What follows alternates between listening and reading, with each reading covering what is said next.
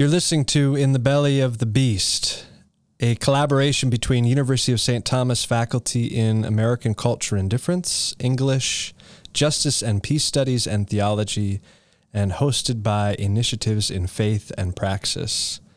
In the Belly of the Beast is a space for multidisciplinary conversations and critical inquiry about a range of topics from cultural and literary studies to theology, social theory, and politics.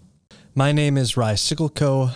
I am the director of Initiatives in Faith and Praxis here at St. Thomas. I also teach in the theology department and uh, American Culture and Difference as well.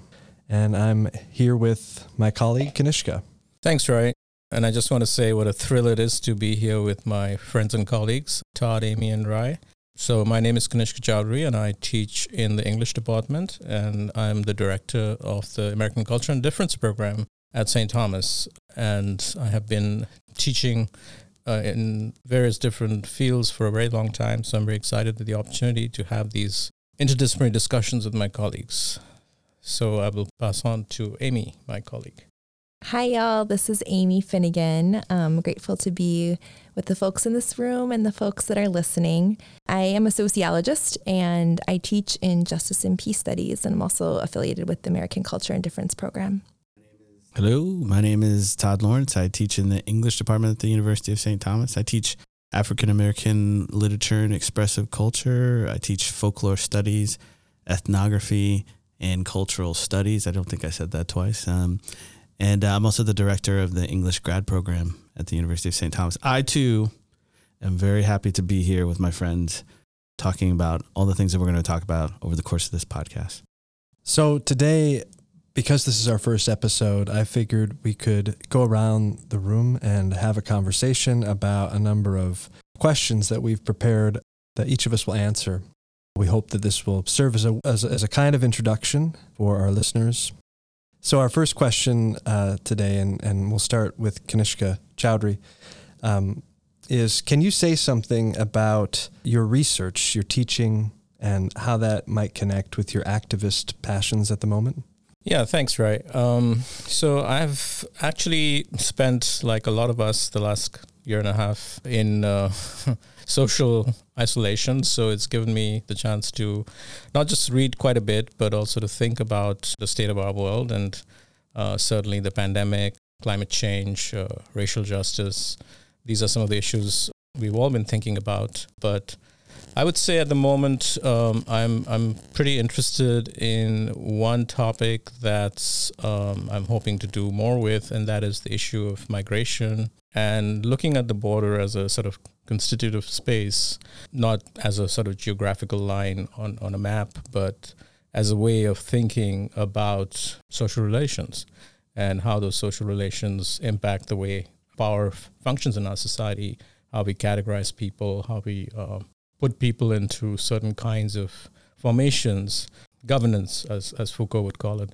Um, so I, at the moment, I think that is where a lot of my reading and research is going into. Clearly, we know that th- this is a terrible time for millions of people who are being affected by the pandemic, by wars, by civil unrest. And uh, the, the figure is that 70 million people are on the move, and many of them are desperately looking for refuge, even while certainly in the Western countries, uh, borders are being shut down. So I come to this from not just an, a perspective of another human being, but someone who's trying to understand it through the lens of political economy, through the lens of culture, through the lens of social studies in general. So I'd say for the time being, that's probably enough. Uh, there are other things I'm reading and thinking through, but that is, you know, I think a really urgent issue at the moment because I think if you think about migration and immigration, inevitably you have to think about climate change, you have to think about incarceration, you have to think about gender justice, you have to think about all kinds of things that are related to the issue of the border. So I think, um, you know, again, it's a it's an extremely wide ranging uh, subject. So I'll leave it at that. Thank you. So I think as a sociologist, um, sociology, we think a lot about how power operates in society. I've always been drawn to questions around social movements and how collectives try to shift power in society. I have done some work on the white savior complex, like how white bodied folks participate in efforts to address social problems, but oftentimes not really shifting power, more being more about performance or more about sort of a sense of being good and right, about being extraordinary, about not really having to like think deeply about why these problems exist in the first place. And that's still an interest of mine. Um, I think as a white bodied person who's interested in, in thinking about social problems and, and, and working to address them, I think it feels very personal. I, I would say like as a as like a research area of scholarship, I think I'm shifting from that. I have been grateful to have participated with a collective of folks focused on health that are interested in thinking upstream about like what really determines health and thinking about structures in society like capitalism and settler colonialism and those histories and ongoing processes that have tremendous influence on health I think that's also brought me more recently to think about issues of, like, I appreciate what Kanishka just said, like intersectional issues around abolition of police and prison and thinking about safety in new ways and how that's connected to health. Similar, how I'm very interested in and trying to think about what's happening here in Minnesota with water protectors and and how that also is a, out of a commitment to health and to supporting life. And then the last thing I'll say is I I think is like a another kind of area or body is more maybe more of an approach, but I think you spoke to it in the title of, of your program, Praxis. And so I am interested in research and teaching that can connect to maybe I'm going to try to do a community-based participatory action research project. So like how do I how do we build knowledge that's useful for people like today. um, I'm interested in that approach. And then similarly, I think that kind of praxis fits into like thinking about like my own teaching and how does like I want to be like a reflective practitioner in the classroom and kind of thinking about how how am I like helping folks think about and myself think about phenomena in the world, think about theories in new ways, but also how is there like praxis happening in the classroom and how can I be a reflective practitioner in my teaching? So, yeah, thank you.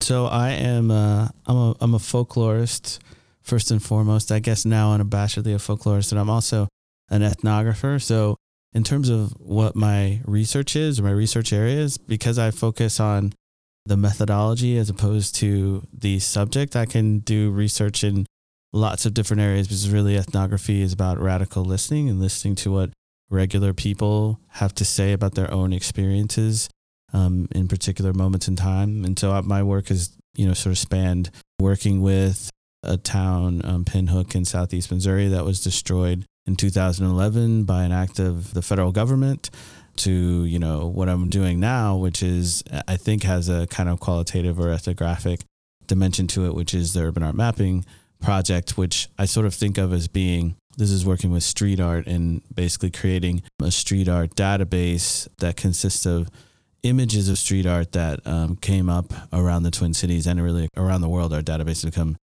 um, global following George Floyd's murder. And we think of these as expressions, vernacular expressions, people are sort of putting into the streets in a way of having conversations with each other. And so, our job as documenters and preservers of this is, or collectors of this, is to sort of listen to what people are saying through these visual forms of expressions. So, I, it's a short way of saying that my research is whatever I'm interested in at this particular moment. I've done a lot of different things. And uh, the one thing that sort of ties it all together usually is some element of vernacular and of ethnographic kind of attention to the expressions uh, that people are willing to share with me. It's so great to hear all of your your interests. For me, I think these things, this connection between teaching and research and activism or organizing have become really intertwined for me, I think, in part because of my time spent as a pastor. I served as a as a pastor at a local church in Minneapolis, a Mennonite church in, in the Seward neighborhood for several years. And um, it was after my graduate studies. And so actually I was just finishing up my, my graduate studies as, as I was a pastor.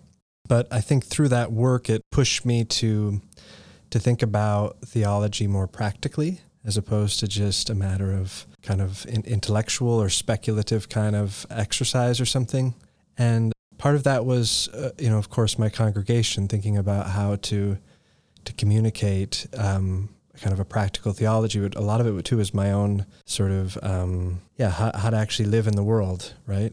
As a Christian or as a as a pastor, as a as a as a faithful person. So I got very involved with uh, Spanish speaking immigrants here in the Twin Cities from from various regions in Latin America, which was very formative for me.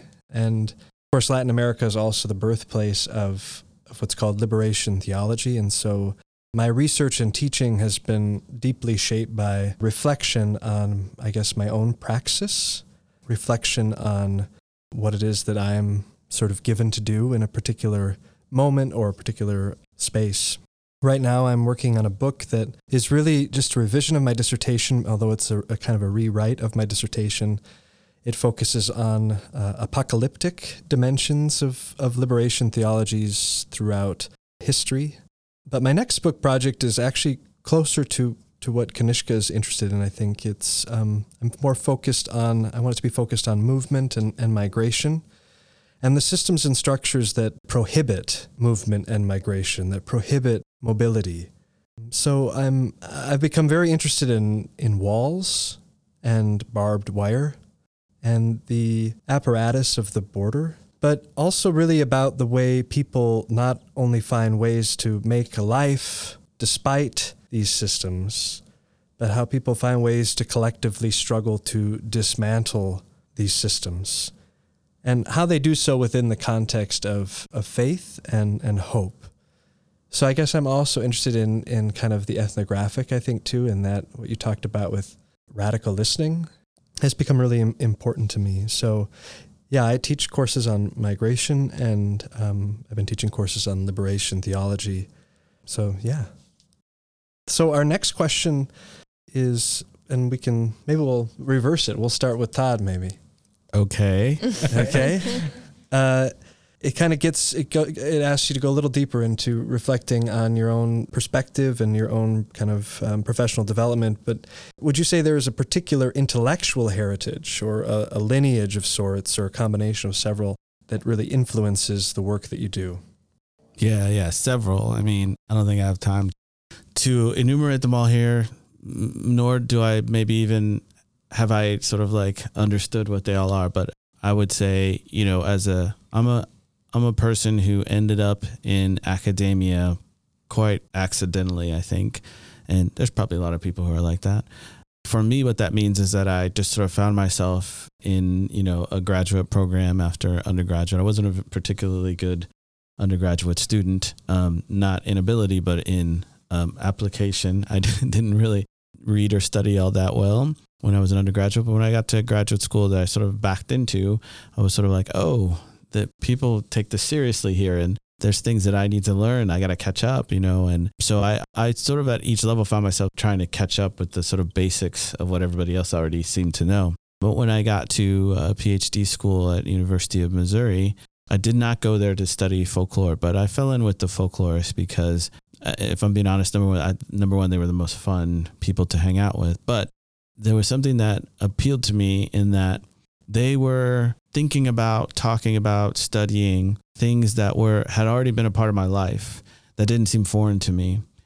One of the um, most important people there that was an influence on me is Anand Prahlad, who became my dissertation director, and he was a scholar of Proverbs, and uh, which I think to a lot of people seems like a sort of I don't know insignificant kind of not very important thing. I don't know what people think about it, but to me, the idea that you could study proverbs was was mind blowing, was earth shattering for me. Like literally, sort of blew my world up. And I started to understand that, oh, my dad is a proverb master, and you know, my grandma. I mean, like these things that they were saying that you know they never seemed insignificant to me, but I didn't. They didn't seem important to other people, and that there was a whole sort of like subfield in academia where people were studying and allowing value to that kind of um, verbal art. They were calling it art. And uh, that just kind of like blew me away. And then I started to, to see that in folklore, we could value and show the value of things in everyday life that normally didn't get paid attention to by most people. And think about and theorize the ways that those things were important.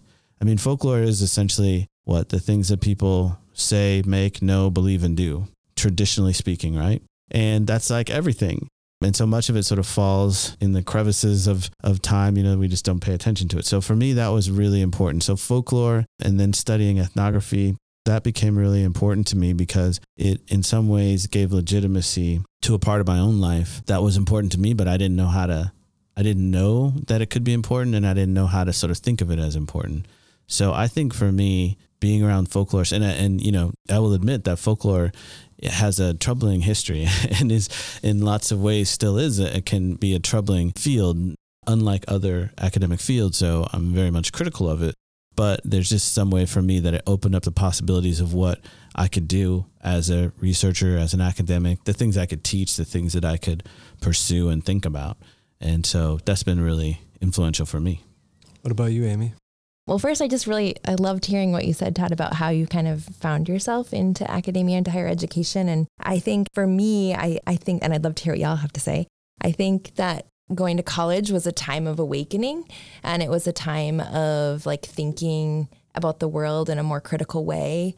I took classes that I had like never you know, I took classes in women's studies. I took classes in African American studies. I tried to really learn Spanish. I spent time in Chile and India and St. Louis. And I think it was just like a real, like I was, I had grown up in a pretty homogenous suburb of the Twin Cities and it was a time of awakening and, and making connections. And I loved the questions that like the, that time offered. And so I think for me, I kind of wanted to find myself back into that space, like the, the space of asking questions about why things are and how can we shift them? How, what are the ways to address to make a more just world? So that's kind of how I found myself into into higher education or into university life. I, in terms of intellectual heritage or lineage, I, I draw from a lot of different pieces. I think originally like social movement literature, sociologists, I think as I've I made connections with a lot of health worker folks, I was introduced to this whole tradition of social medicine, which has been influential for me. And then I, I got into peace and conflict studies in graduate school. And there's like, there's a whole, I mean, that links to some of this because that was sort of like Johan Galtung and starting to think about structural violence and how violence is not just what we see, but it's what lives in society. Um, and I think now I'm just really influenced. Like the books that I'm interested in reading are, are folks that are out in the world. So, like Winona LaDuke's new book on water protectors and Mariame Kaba's book about abolition, and like folks who are thinking deeply and they're acting in the world. And that, that lineage is very, very inspiring to me in terms of um, moving my questions forward, I think. Well, you, Kanishka? Yeah, I'm, I'm, uh, I'm so impressed with these two narratives about intellectual lineage because I think it emphasizes how incredibly complicated and accidental lineages are. It's not something that you have a guidebook and you just follow it through blindly, but it's a, a, almost a process of discovery. And you know, speaking to Amy's point about the the sort of significance of it, you know, go back to Marx's thesis on Feuerbach, right? Philosophers have so far interpreted the world. The point, however, is to change it. And I think when I think about knowledge in the end, what has animated me constantly is not just that it helps me make sense of the world. I mean, that's what ideas do, but it gives us a sort of guide to how we may act, how we might combine together to be collective agents of change. And so, my interest in sort of the kind of work I do, which has these traditional markers, you know, post colonial studies, cultural studies, Marxist theory. These are the sort of trajectories of my, my work. But they often seem very incidental in terms of how those fields came to be and what made them and so on and so forth. What what really again animates me is is where a lot of these thinkers that I admire and read came from. So the the sort of trajectory of someone like Césaire Fanon, Walter Rodney, C.L.R. James, you know, Cabral, all of these people were deeply immersed in the real political and material issues of their own societies. And the other thing that uh, attracts me to a certain kind of uh, intellectual work is internationalism. And that is to say, I, I really think it's important to think locally, but also to think in a larger international context. So I've always been interested in trying to understand how smaller issues are related to the way imperialism works, the way uh, global raciality works, and so on and so forth. It's interesting that Rai talked about mobility because that also is, is, is an interest of mine, and I've been thinking a lot about it and how much uh, capital has this contradiction of restricting mobility but also requiring mobility, right? On the one hand, goods have to move constantly, people have to move, uh, laborers have to move, but capital also works by keeping people in place. In fact, if you look at what happened after the Civil War in, in the US, freed slaves were unable to move because they wanted to capture their labor. So there were all these sort of vagrancy laws and stuff like that. So I think, to cut a long story short, uh, what keeps getting me interested is how people make sense of the material world they live in? And how do ideas help us see that material world in a, in different formations? So yes there are sort of approved disciplines and approved methodologies that I could cite here but I think for me knowledge is a more kind of organic process where it, it develops as as the world changes, as social relations change. So I'll leave it at that. I, I don't want to give a too too pat an answer about having particular people or particular names, even though I did name certain people and and they do remain very important to me. Uh, the I'll just end by saying that I've been reading a lot of Du Bois, and I think that everybody should read Du Bois because he has so much to say about not just the world he lived in, but the world we are navigating today. So I'll leave it at that. Wonderful. Yeah, I think for me, you know, it's interesting. In, in a discipline like theology, it sort of matters where you go to church, actually, in terms of your intellectual lineage, in terms of how you do the work of theology. So it's kind of a strange, uh, a strange field in that way. And I, I guess what I'll say is I've never quite fit in anywhere that I've gone. Um, I grew up in the Baptist church, and um, though my parents didn't identify as Baptist, they're now United Methodist pastors. I ended up at a university out in New Brunswick, Canada for a while, and then ended up back here in Minnesota and went to St. Thomas. And I ended up doing my bachelor's degree here and, and studied theology. And then I did my master's degree here at um, the St. Paul Seminary School of Divinity in systematic theology. So within a Catholic context, and of course at the seminary, within a particular kind of, of Catholic theological context that, that was, you know, really challenged me actually. Uh, so I, I, I, feel like I never really, though, found a, a home intellectually. I ended up doing my, my PhD at Princeton Theological Seminary, which is a Presbyterian school.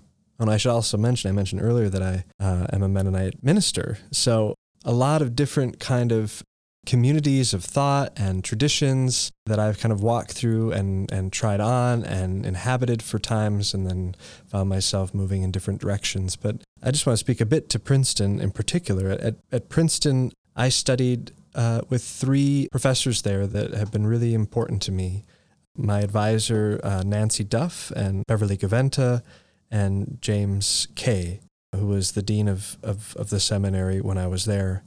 They all studied under um, or studied at Union Theological Seminary in New York City.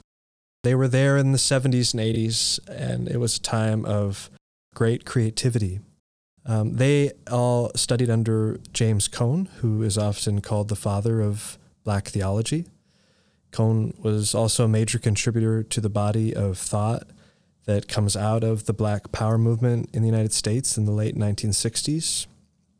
So, I would say, sort of through their influence, Cone uh, has been hugely formative on my own thinking. My teachers also, though, studied under a theologian named Paul Lehmann. Uh, he was at the end of his career when, when they were his students. He was a generation or two older than Cone. Lehmann is a really interesting figure that not many people know about, but he, he sort of precedes liberation theology. He was one of the first theologians to begin formulating what he called a theology of revolution. He was very interested in an approach to theology that was not speculative, but instead what he would call contextual. And it kind of reminds me of what Stuart Hall calls the conjunctural. He was very interested in this idea that, that theology is to be a work of discernment of what God is doing in the world and in the world in a particular context, in a particular time and space. So he wrote this amazing book called The Transfiguration of Politics. And he has a whole chapter where he analyzes different revolutions of the 20th century. And he'll look at, so the Cuban Revolution is one of them that I, that I can remember, but he, he looks at them and he asks the question, where is God in this? Is, is God active in revolutionary activity? And this was pretty controversial. So he did a lot of work in the in the 40s and 50s around some of these issues. He had a big influence, actually international influence. Um, he influenced um, theologians in Brazil, Argentina, Cuba, South Korea, South Africa, and he was also a colleague of Cone's at Union Theological Seminary. So my teachers, I would say, were students of these two kind of major figures in 20th century theology, James Cone and Paul Lehmann. And I think they really embody kind of different dimensions of their thought. I mean, James Kay is, is a homiletician, which means he, he studies preaching, proclamation, and he's really interested in the practical act of preaching. And Nancy Duff, my advisor, studied medical ethics. So yeah, those are those are that's sort of my I think intellectual lineage. The next question uh, that I have here is, and I'll start with Kanishka. What are some of the contradictions, tensions, and convergences you see in your role as someone embedded in and identified with, in some way, a private educational institution? And how does that relate to your hopes for an egalitarian democratic society? Well, that is the uh, that is the question, isn't it? And um, I'm so lucky to be the first person to address this question. so, um, I mean, I, I think knowledge knowledge production, which is what we do, is a series of contradictions. I like to think this is something Gayatri Spivak once said about what we do in the humanities. Uh, and since I teach in the humanities, she said it's a non coercive rearrangement of desires.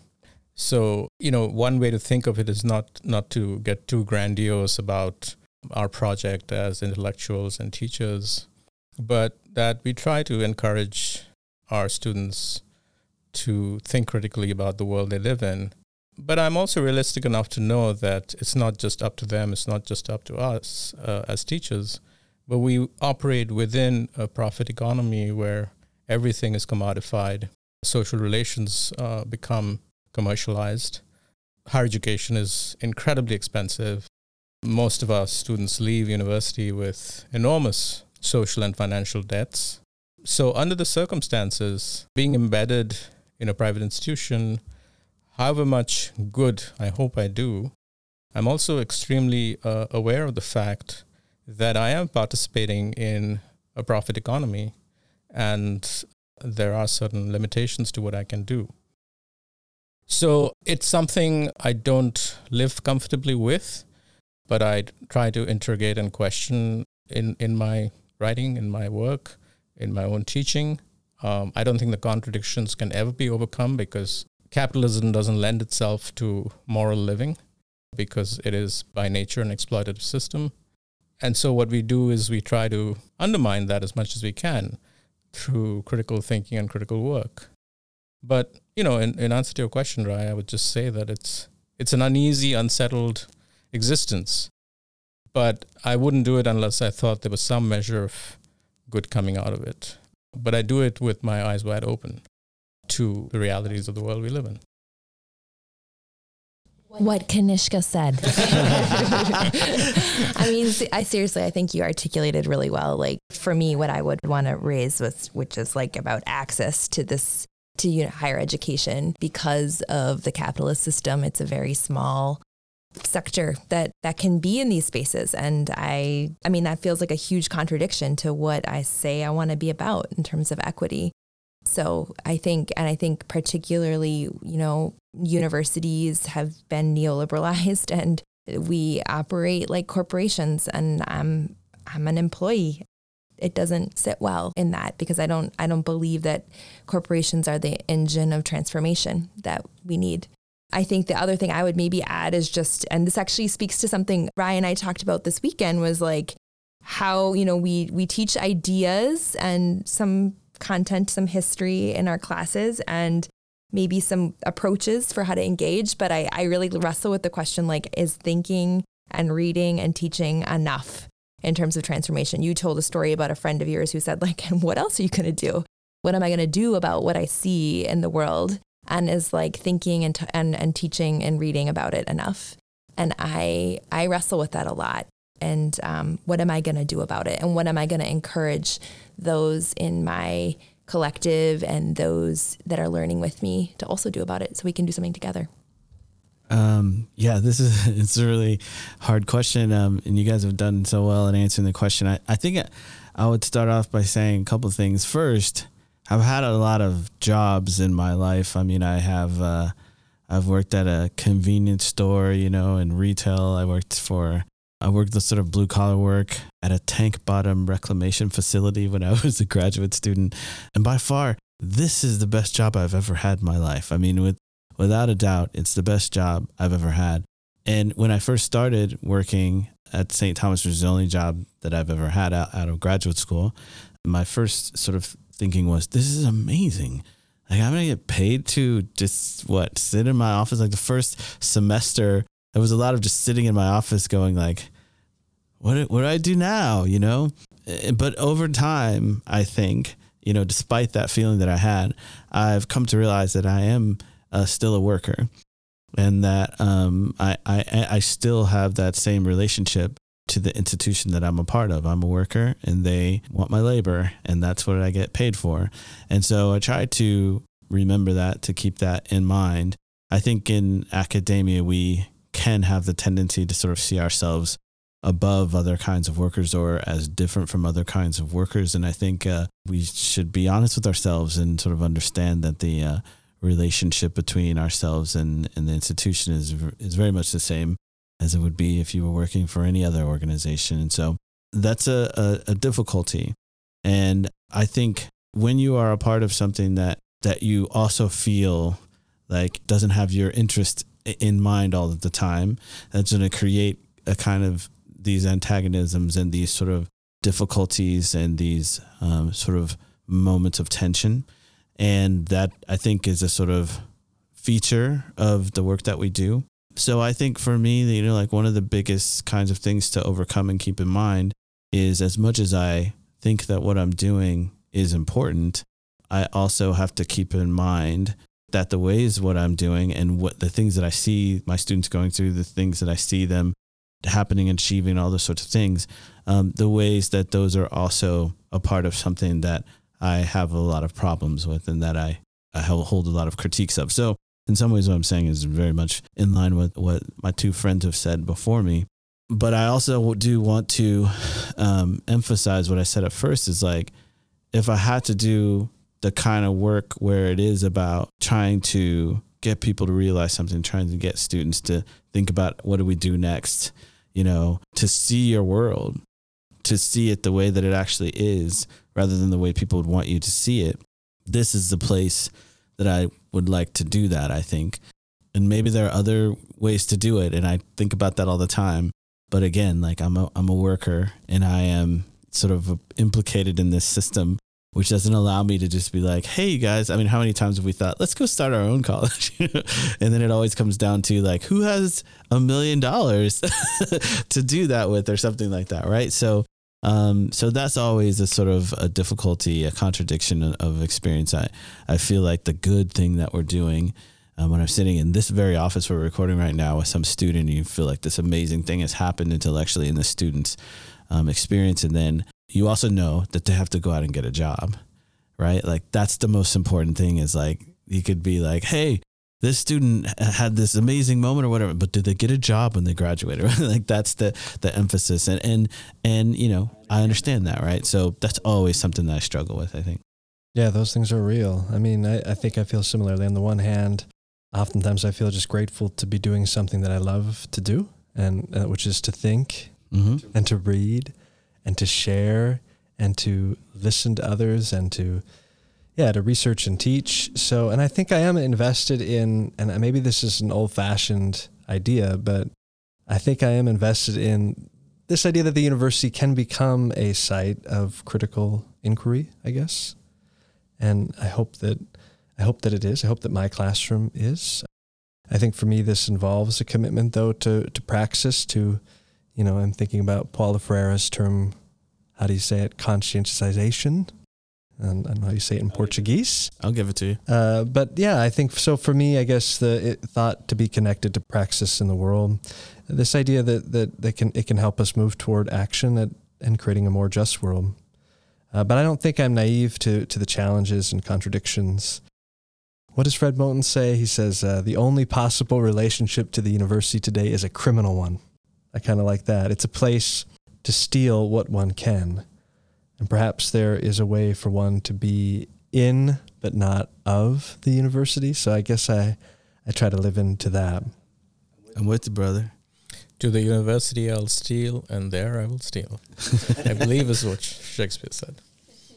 So I think for this for this last question, and I think this will be kind of by way of of introducing folks to to what this podcast will be about. But I think for this last question, I want us to think about, you know, what do we each see? And I think this this connects up with our research and teaching, right? Because our research and teaching is so connected to what's going on in the world around us, right? Where we're feeling tugged, where we're feeling pulled, you know, and and trying to understand the world around us. So I think the question that I have for you for you all right now is what do you think are some of the most pressing issues that we must confront in our world today in our communities? Now I realize this could be several episodes long, but let's try to answer this question this question briefly. Maybe it can give you some sense about what it is that we're going to be kind of focused on in this podcast. So, why don't we begin with you, Todd? What, what do you think are some of the most pressing issues, and what, what would you like to talk about together in this space? Um, moving well, forward. I, obviously, I won't. I won't say them all. So leave, leave some for everybody else. But I mean, I mean, the the, things the we've- Royals. The Royals are the Kansas City Royals. You know, are struggling right now. So that might that's be not one. one. Of, that's No? not Okay. one of them. Um, you know, like the so it, it for the audience. I mean, this this show is coming out of a collaboration or a kind of coming together of the four of us that's been taking place over more than a year now. And the things that we have been reading together and talking about together have to do with things like, you know, mass incarceration, wealth inequality. I mean, things like that. And I think what I have heard from from my colleagues here, just in some of the answers to the questions they've given already, is that we can name a lot of sort of individual economic, social, political realities that the reason why we can all sit in a room and talk about them is we see them as being interconnected, right? We see them as being part of sort of one thing that we need to work towards transforming. Um, is there a name for it? Is there, you know, like, can you put your finger on where you begin? I'm not sure I'm the person to answer that. Um, but I think anybody who is sort of looking at the world right now and is analyzing it right now and is looking at you know the sort of conditions that we live in right now, not just in the United States but around the world, um, has to sort of come to the conclusion that this is not where we would want to be. This is not the world that we would like to live in, which is not the same thing as saying that there are not good things about the world. Because I know someone will come and say like, "What you ate the whatever." No, this is not the same thing as saying that there are not good things about living. There are not good things about our lives. There are not good things that we share with each other. But the conditions that many of us live, in fact, all of us live, and, and the problem is that many of us aren't aware or conscious of those issues such that we understand our lives to be sort of perfect when they're not, when they are dependent upon the exploitation of other people, et cetera, et cetera, et cetera. That seems to be one of the things that connects all of the work that we do, all of our ways of thinking about the world and the conversations that we've had. So I mean, for me, that's a it's a bit of a cop out, but it's a it's it's that's the way I would answer the question. I think. If I'm being real, I think that the pressing issue on my heart right now in the middle of the summer is climate, the climate crisis.